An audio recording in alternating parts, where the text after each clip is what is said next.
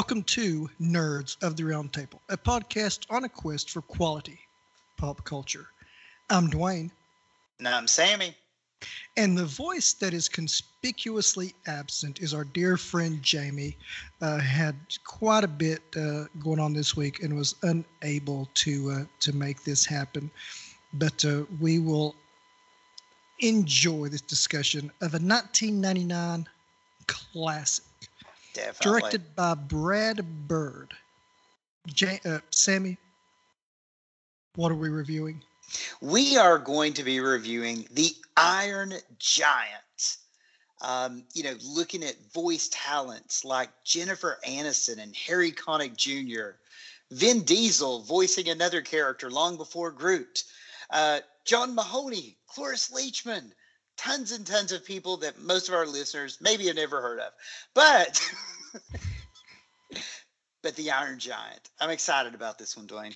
Yeah, this is a result of our coronavirus roll. uh, that uh, you know we we had some news episodes lined up, and uh, Yeah. because of everything being delayed and pushed back, uh, there's really not a lot to report. So we've started breaking out the 20 sided die and and rolling uh, uh, off of a list that we've compiled uh, with the help of our listeners and uh, and fans and ourselves. But uh, before we talk about the Iron Giant, Sammy, let's tell uh, our listeners about some things we've been enjoying and are keeping it 100. It's time to keep it 100. 100. 100. 100. Uh, Sammy, I think you're leading off. I am leading off, and I hate that Jamie's not here because I really think he was want to check this out, and I know he's going to listen to the podcast, so I want him to check this one out. So, for my keeping it 100 this week, I'm pitching the television series Helstrom. Uh, this series is based on the Marvel Comics character Damian Hellstrom, uh, who was kind of part of Marvel's supernatural anti-hero revolution of the Bronze Age, essentially. Uh, this is a very updated, uh, kind of updated take on uh, Damon and his sister Anna, but it's really compelling. Uh, they don't shy away from the horror subject matter, uh, but the stories are really grounded and compelling. It, it's about family.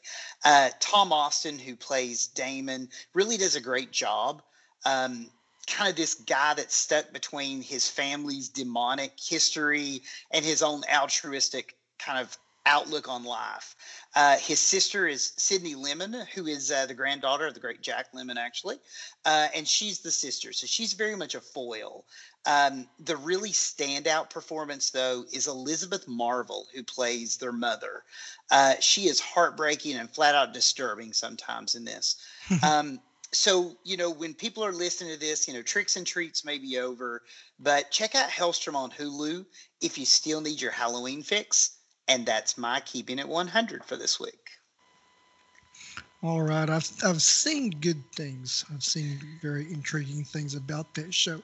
Now the uh, the actress you mentioned uh, is is her last name Marvel, or is her Uh, name yeah. Marvel in the show? no her last name elizabeth marvel is the is the actress uh, she Okay. plays victoria helstrom uh, so i thought it was kind of interesting that uh, you know that she was in this, this television show and you know and marvel tv can go one way or the other you know I, there's certain ones on netflix i liked and certain that were slow uh, but this is a hulu and so it can get a little bit more out there but it's pretty good Okay.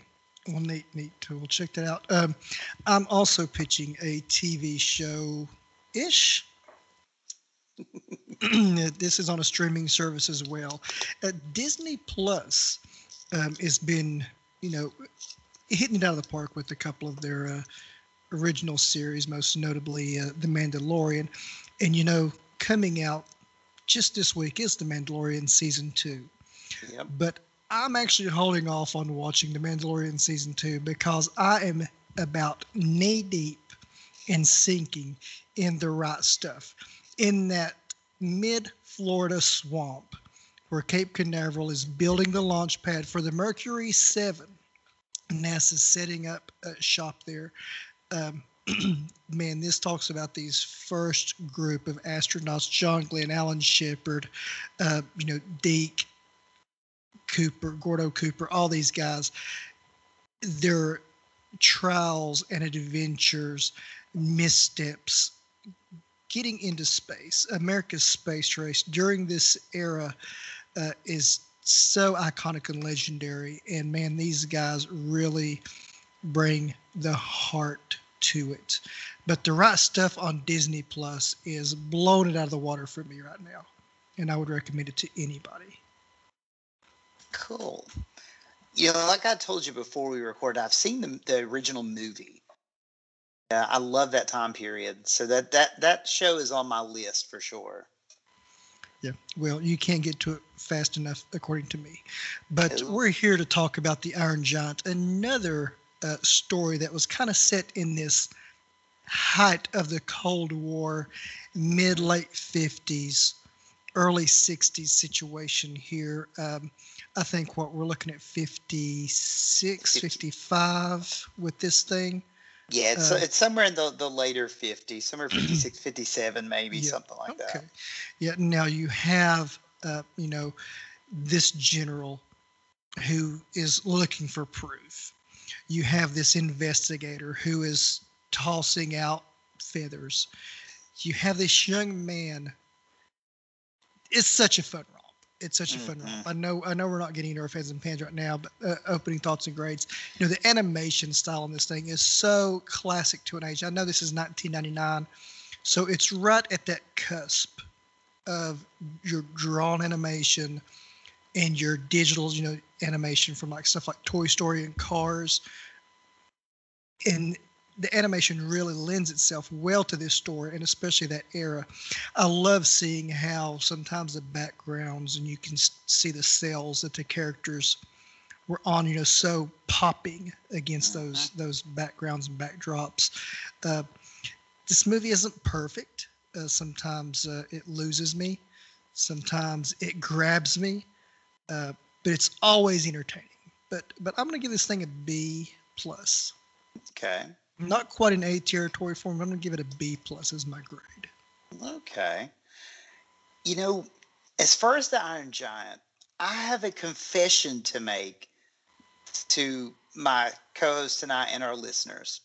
I thought I'd seen this movie, but I've never watched it. Mm. So you, so you have a Sandlot situation with me. Yes, it has been on my shelf for years. The cellophane wrapper was off of it. So automatically I thought, okay, I've watched it. If I've cracked it open, I've watched this thing. But as I started to watch it, I hadn't. But right away, this movie ticks all the boxes for me. The time period, the connection to Superman, uh, the science fiction genre angle of the, the 50s and 60s. Uh, and I know some of it is very much hyperbole, but you know, it just it's this perfect time period looking at the Red Scare, McCarthyism, you know, what the United States was like during that period of time. Um, but like I said, first watch, I loved this movie. I had such a good time with it, uh, and, and truly, it deserves a place on my Superman shelf. So I'm going to give it an A. I'm going to go a little higher than you. And I agree, it's not perfect, but I'm going to go A. Okay. Well, as so much of this movie happens in Dean's junkyard, I'm sure he's got a fan laying around there somewhere. Guarantee.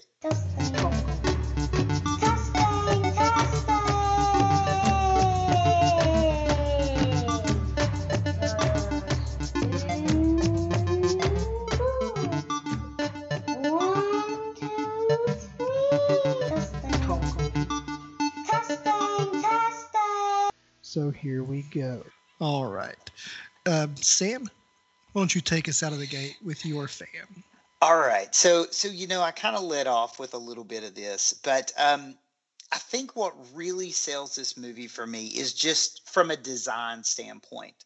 I love the way it captures this time period, both, I guess, in a retro design way. You know, when you look at the Iron Giant, it- it's such an homage to those 50s and 60s science fiction movies. But but the setting the town in maine is so idyllic. You know it's just this slice of americana uh, the characters the way they've done their costumes. I mean it's just such a perfect snapshot of this time period. Uh, i mean dean is just the perfect looking beatnik. You know hogarth is just so believable as this young kid mm-hmm. during the late 50s uh, you know with, with, with his army hat and watching his scary movies and his cowboy stuff. And it's just like i said it's just this wonderful time. And, and I, I i guess i'm really drawn to this anyway. People always tell me i was born way too late. Uh, but this movie like i said was just it ticks all those boxes for me. And so the design to me was is what really made it. Yeah.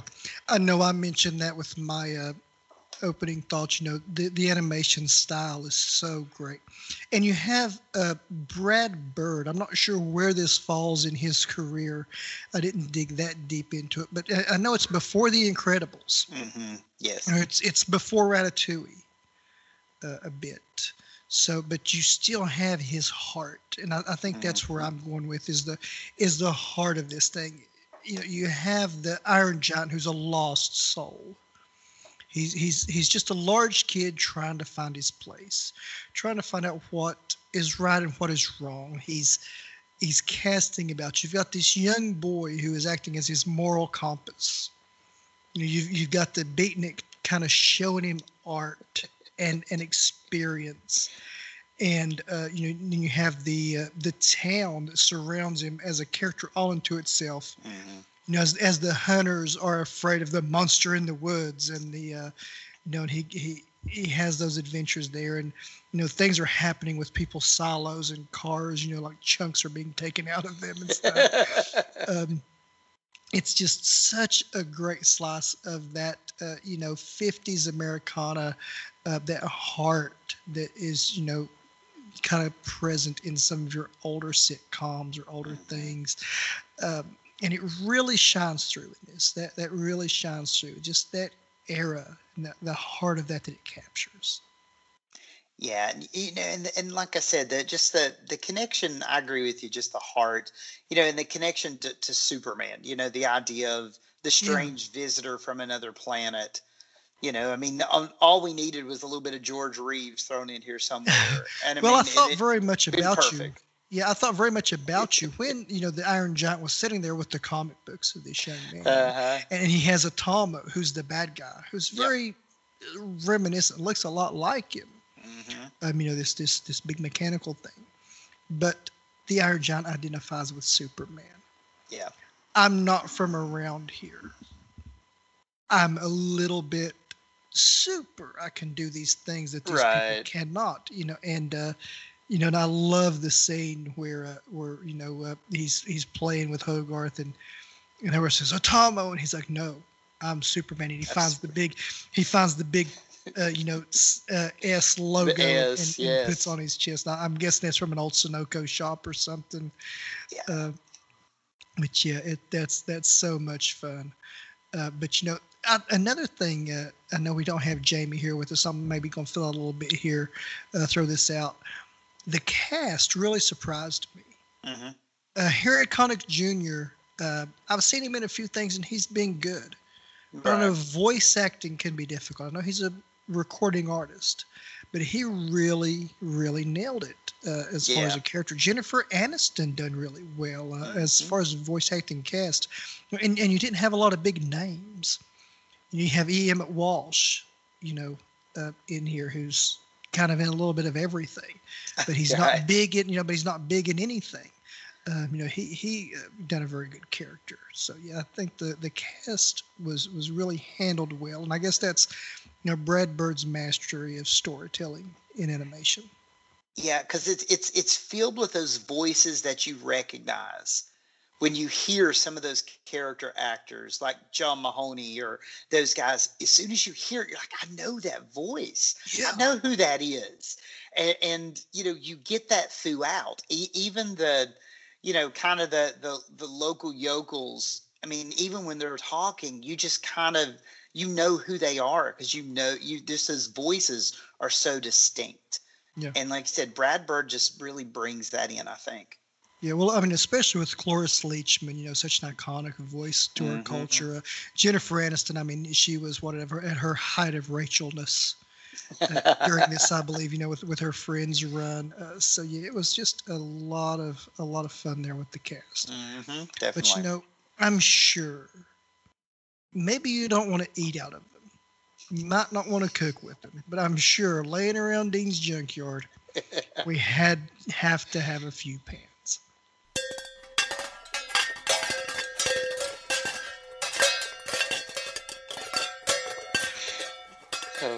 All right. Call me Captain Segway. Um, There you go, dude. anyway, um, I, I'm leading off with pans, and, and as I was talking to Sammy as, as we were recording, I really struggled a lot with, with some of my awards for this movie. Uh, it's a great movie. I love it every time that it's on. I, I, I own it. I, I, my kids love it. We enjoy it together.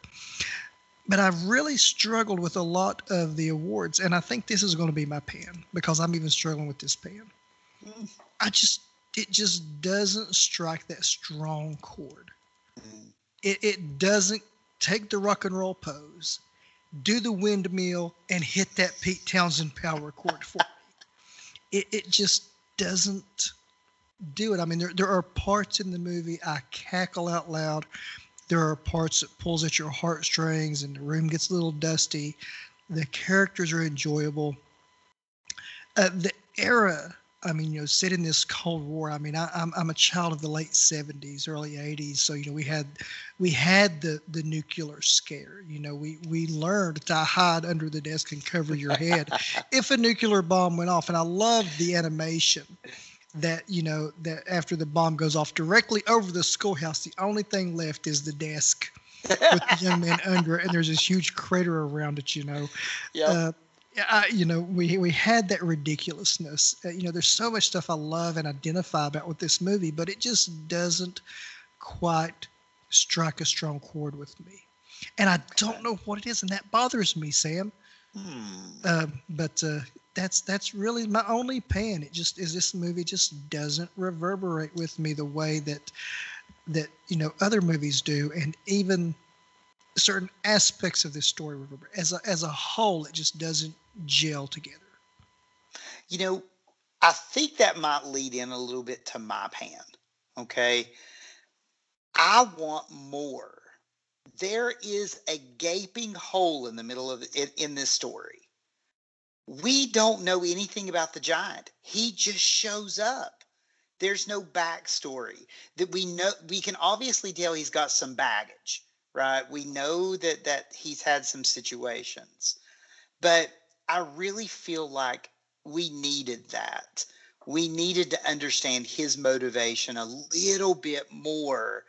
I think that would have made it stronger. So what I'm saying is I want a prequel. Okay. we we we're in the the era of prequels anyway. So I need an Iron Giant prequel. So I need to go back and find out if he's from Cybertron or wherever he's from. well, I mean, and we are in the midst of COVID, so everyone's on lockdown, so that we can do the animation. We can get the voice actors to phone in their performances. exactly, exactly. Uh, but yeah, I, I- guess that could be some of it. You know, is there's not a lot of backstory really for anybody. yeah. You know, it, it, the, the young man. Uh, you know, you, you understand who he is. You know, from the things that happened to him. You you Mhm. understand Dane. You know, just from him walking around drinking his espresso in a junkyard. Right. um, you know, you understand the uh, you know the investigator uh, by his you know zealousy there, uh, but there's just not enough that really grabs me, and I think that's part of the beauty of the giant that allows us to identify with him so much is that he doesn't have that backstory, but I think that the the amount of lack of backstory uh, probably does hinder that some. Yeah, you know, I mean, when you think about it, I mean, despite the fact, like I said, I gave it an A and I loved the movie. Um, I think I loved it on the whole. But, you know, when you really start thinking, each of the characters is almost a stock character. You've Mhm. got the kid from the 50s, you've got the beatnik from the 50s, you've got the the mom, you know, they they just barely give an idea about what happened to his, his dad and who his dad was. We don't really get a lot of that story. So it's almost like you're not really fleshing out these characters. You know, uh, Mansley just kind of shows up and and does his thing. So it, so it's almost like we don't have a lot of character motivation, and that might be partially what pulls you out. Yeah, it could be.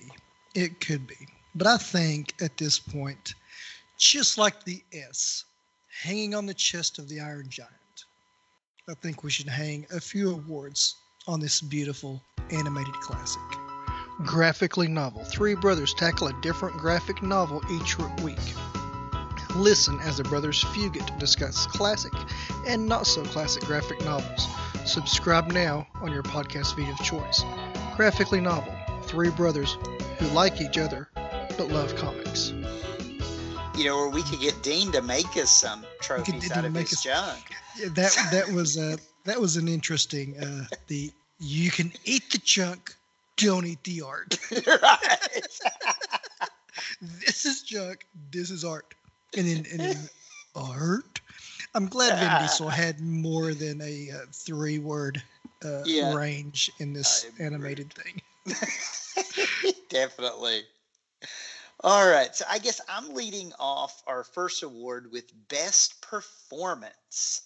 Um, you know, I talked about that you don't get a whole lot of character in this as far as background, but I do think there's one character that really stands out, and that's Christopher McDonald's Kent Mansley. he is such a jerk, but does boy does he stand out in terms of performance. He chews up the scenery, sometimes literally, anytime he's there. You know, McDonald is just one of those great character actors. He has such a long career um, that we'll discuss a little bit later, possibly. Um, but also voice acting. You know, he was actually the voice of Superman in Batman Beyond. Oh, He was the voice of Harvey Dent in Beware the Batman. So he's got some superhero credentials to him. So I thought that was kind of cool. And I think that McDonald brought the perfect foil for our giant. You know, you had to have this manic, over the top guy compared to our, the, our giant. You know, and I think that was really necessary. So I'm definitely going Christopher McDonald. Yeah, he uh, he had a great performance, a great turn in this movie. Um, I'm going to go a little bit smaller. I'm going to go with the true heart I feel of the movie, and not the giant. I'm going to go with Eli. Please forgive me because I know I'm going to butcher this.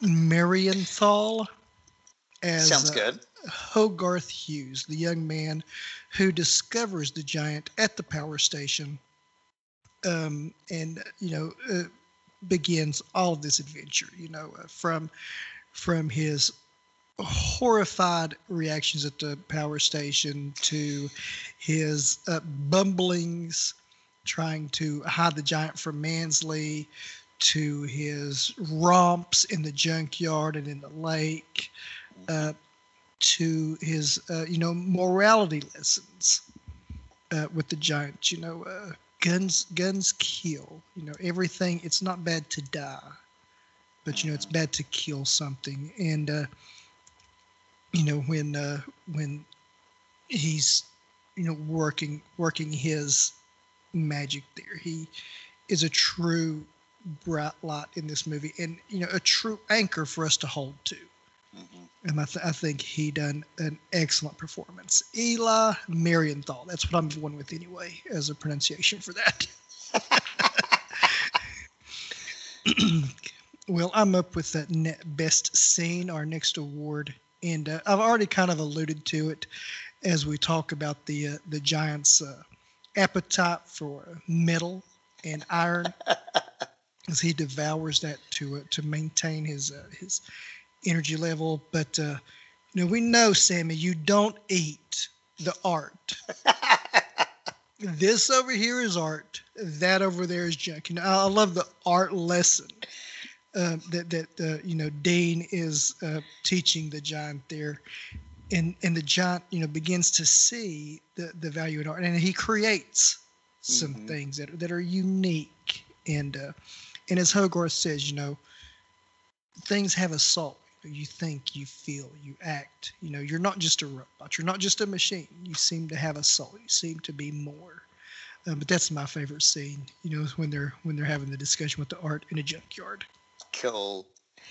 You know, the, the, here's the thing with the giant. Okay, it's just it's it's a very he's a very touching character. I think I think you know I agree with you. Hogarth is kind of our connect into it, and the giant is so touching as far as, his characterization. But as far as my scene, I'm going to have to go when the giant goes all super sci-fi robot. Mhm. I just think it's so cool. Uh, just the amazing amount of creativity in the designs with all the weapons and all the different ways he's creating destruction.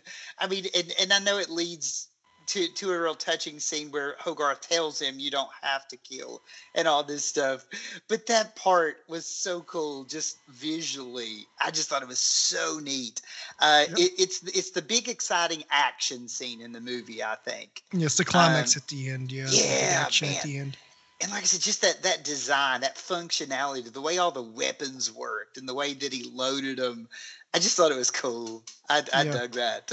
Yeah, it was really, really awesome when he went full on weaponized. Oh yes, It was a ton of fun. Well, we've talked about some performances. We've talked about some characters. So, Sam, what's the best character in this? all right. So I do this often. I take your performance, I flip it to my character, and that's exactly what I did. So you know, I'm a sucker for an alliterative name anyway. So Hogarth Hughes is my best character. Um, Hogarth really made this movie. I mean, he, he's earnest, he's trusting, he's a good judge of character. You know, I love the imagination that he has. You know, one of the biggest things I love as a, as a teacher is when I, I get a student who has that imagination that that comes through, whether it be creatively or creative thinking. I, just love it, you know. And Eli will go with Marienthal. I agree. I think that's how I pronounce it. Also, just voices it perfectly. You get his heart coming through in that animated character. So best character is definitely Hogarth for me. Okay. well, I'm going to go with uh, the obvious answer here. And, uh, you know, the character is the Iron Giant because you don't know quite what he's about. You don't know quite what he's going to do. You begin to see flashes as he's having the dream and it's being broadcast across Dean's television um, of, of him and an army of Iron Giants, you know, marching on some distant planet, uh, wreaking havoc and destruction. And you see him reacting as Hogarth's pulling the gun on him and him ducking and hiding, and he's and he's you know actually blowing up the van beside of him, and Hogarth doesn't realize it. Uh, but his struggle there, his seeking for the truth, his seeking for you know what is life about? How do I identify? I mean, I think we all struggle with you know that who we are at some point or many points in our life. We uh, Mhm. you know, we'll often find ourselves casting about. But you know, and you don't know what to expect when he begins the the attack uh, toward the end of the movie with with the soldiers. You know, and he goes full mechanized. You're like, wow, what what? So this is what this thing really is is is all about. But then you see he's so much more when he pulls his his uh, Superman flying and he does his his different things and he rescues Hogarth and he sh- you know begins to show some heart. Oh yeah. And, uh, yeah. They uh, that's that's my favorite character. Oh man, and and there there when he tells Hogarth, "You stay, you stay, You I'll stay. go," Oh, yeah. and then he does the pose right, and and Mm. flies up to stop the stop the missile. I mean, it's just Yeah. cool stuff, man. Yeah, that's awesome.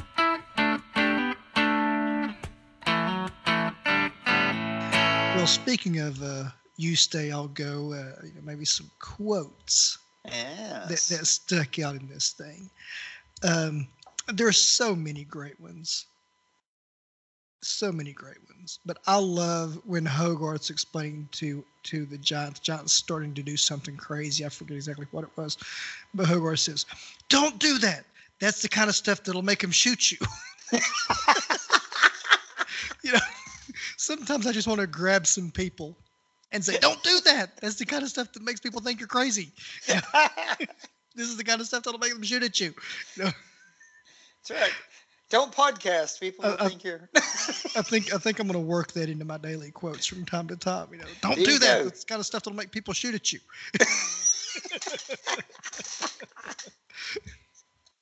I like that one. You know, the the thing is, you know, with this movie, there's so many quotes. I mean, and some are funny and some are touching. Um, you know, I always try to I always say I try to spread the wealth, right?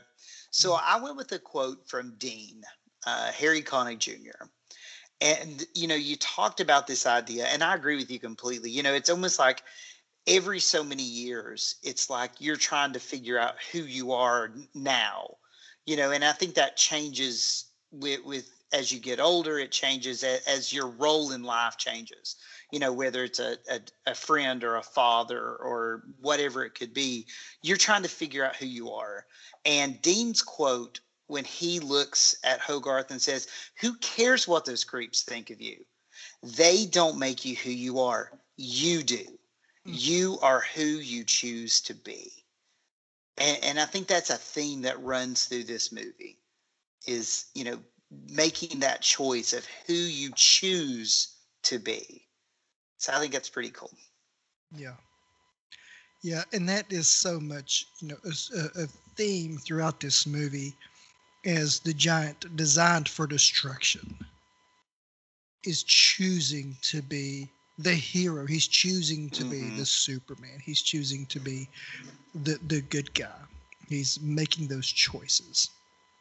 You know, and I think there's some echoes of like even Mary Shelley's Frankenstein in there a little bit. You know, as far as the the you know we've got guns and tanks instead of pitchforks and and torches kind of thing. You know, I think there there's a little echo there. Yeah, well, there's actually a few references in the movie about the the the, the giant being a Frankensteinish character. Yeah. Um, but you're talking about some of this heavy stuff.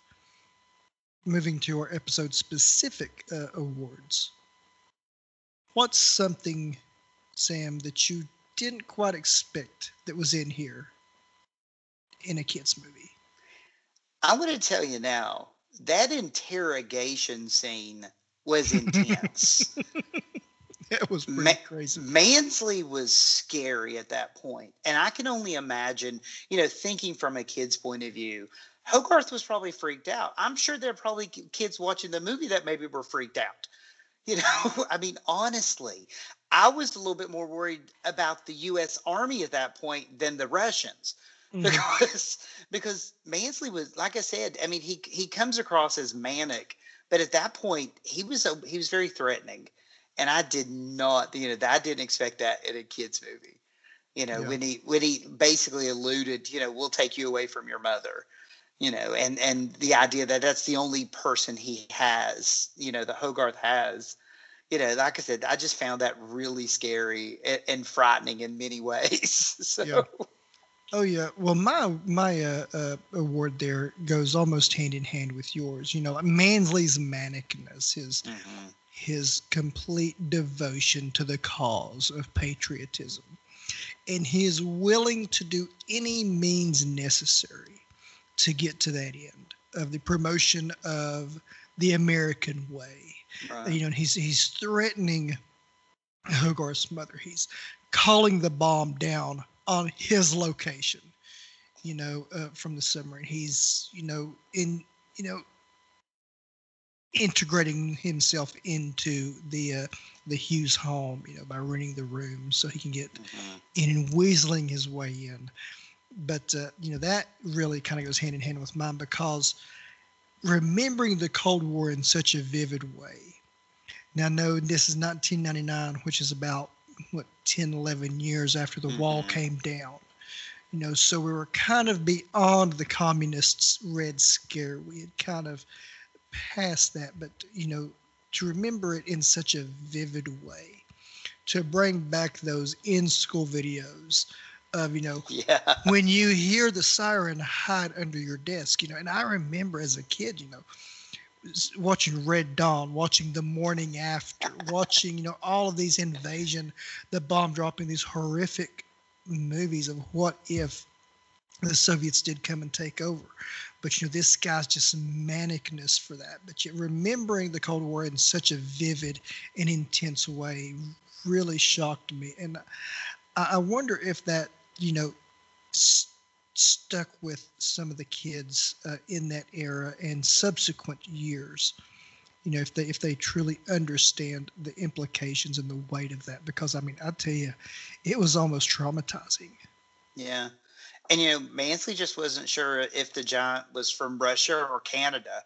You know, so yeah he didn't care it, wasn't it wasn't american so it was bad you know? yeah. And Yeah. once again, it ties back to that that Red Scare, McCarthyism during the time, and like you said, even the through the Cold War up through the '80s. I mean, it, it's such a big part of U.S. history. I think, especially Yeah. modern history. Oh yeah, it's insane. It's insane. But you know, this movie, not, you know, it has its heavy moments. It has its intense moments. But man, there's some hilarious stuff. For sure. Now, my favorite laugh, um, cackling out loud, is when the giant is kind of blown up and he's pulling himself back together. You know, like we all do after a tragedy. Sometimes we got to we just got to sit and pull ourselves back together. But he does it in a very unique way. He's got the little beacon that lights up, and Hogarth having dinner with his mother. The hand walking through the kitchen. This was almost my favorite scene, but then I realized this was such a great laugh. You know, from the moment Hogarth starts to say grace, oh God, protect us from the devil. You know, he's just going on and he's trying to keep his mom distracted. And the hand is kind of wandering around, almost like a dog at one point. And he's shoving it out the window and trying to hide it from the guy because this is when Mansley's knocking on the door the first time. Um, I, I found myself nearly rolling on the floor. And if I if I wasn't sitting on the couch, I would have been rolling in the floor at that scene. But uh, yeah, from the moment he starts to say grace and the hands walking through, till the till that scene's over and the hand reconnects with the giant in the in the garage in the shed, uh, that's that's my f- biggest laugh in this movie. I, I have to agree with you a hundred percent. Um, I was in the same boat. I had that as my best scene, and then when I saw Jamie had best laugh as a specific award for this episode, I'm like, no, that has to go there. That that has to go there. So, so, so, be, bear with me, okay? Oh my God! Uh, oh my God! We thank you for uh, the food Mom has put on in front of us, and stop uh, the devil from Yeah. doing bad things, and or get out of here, uh, Satan! Go, go, so we may live in peace. Amen. I love that you got that quote down. I love it. I love loved it. I had to say it. It's also a way to cheat and get another quote in, but you know. Hey, hey, I don't I don't know what you're talking about there. It makes me laugh. I like it. So I like it a lot. but uh, you know, a thing that um, also brings great joy. I don't know if he's from Russia. I don't know if he's from Canada. I don't know if he's American. He could be from another planet for all I care. Keanu brings us such joy and happiness. Um, he, he he could have been a great voice for the giant. He's kind of got the whoa going on. He's kind of got that chill, not quite seem to know what's going on all the time when he brings out the Ted vibe. Uh, but there's a thing that we have to do. We have to, just like the giant connects himself, we have to find the Keanu connection. Now, I know Jamie normally does this, and he's sending in a prepared statement. Sam, why don't you read that to us today? yes, just like the giant dropping from the stars, the interwebs dropped Jamie's ideas to us. So it's it, it's like he's here in some way. So so just channel Jamie, listeners, as I read this. This week's Keanu connection is one of those guys you love to hate. The 80s had a couple of memorable ones in Paul Gleason, who was a jerk in a bunch of movies, most memorably in Die Hard and The Breakfast Club. William Atherton was also a tool in Die Hard, but was supremely unlikable in Ghostbusters and Real Genius. Josh Lucas is carrying that torch in a very impressive way these days. But in between the toolbag torchbearer was probably Christopher McDonald, who played Kent Mansley in The Iron Giant. He was also Shooter McGavin in Happy Gilmore. Now, there's a dude that was easy to hate. But the highlight of his career was appearing in Exposed, a little known Keanu flick from 2016. Christopher McDonald is our Keanu connection. Excellent. So Mansley is the Yes. Keanu connection. So he wasn't only bringing the military to the Iron Giant, he was bringing Keanu to the Iron Giant uh, before Right. he even knew it in 2016. Well, guys, we hope you've enjoyed this episode, and uh, as much as we've enjoyed uh, uh, discussing this movie and bringing it to you, and uh, you know, as as much as we love doing this every week, we we really just hope you guys are having such a good time listening. Our next quest, Sam, is falling on another holiday. We've recently had our Scream episode for Halloween. Mhm. Uh, Veterans Day is coming up. So why don't you tell us what we're going to be watching? Ah, so so in one of those rare occasions that we already have reviewed the sequel, now we're going to go back to the first movie. For our Veterans Day episode, we will be reviewing Captain America, the First Avenger. So the origin of Chris Evans' Captain America, released July 19th, 2011. Uh, I guess as part of phase one of the MCU movies. Uh, but along for the ride, we've got Hayley Atwell, Sebastian Stan, and the great Hugo Weaving as the Red Skull. So, really, really looking forward to talking about this one next week. Well, as we prepare to view Captain America and the Winter Soldier, we're going to get our dose of Vita Rays as we keep it nerdy.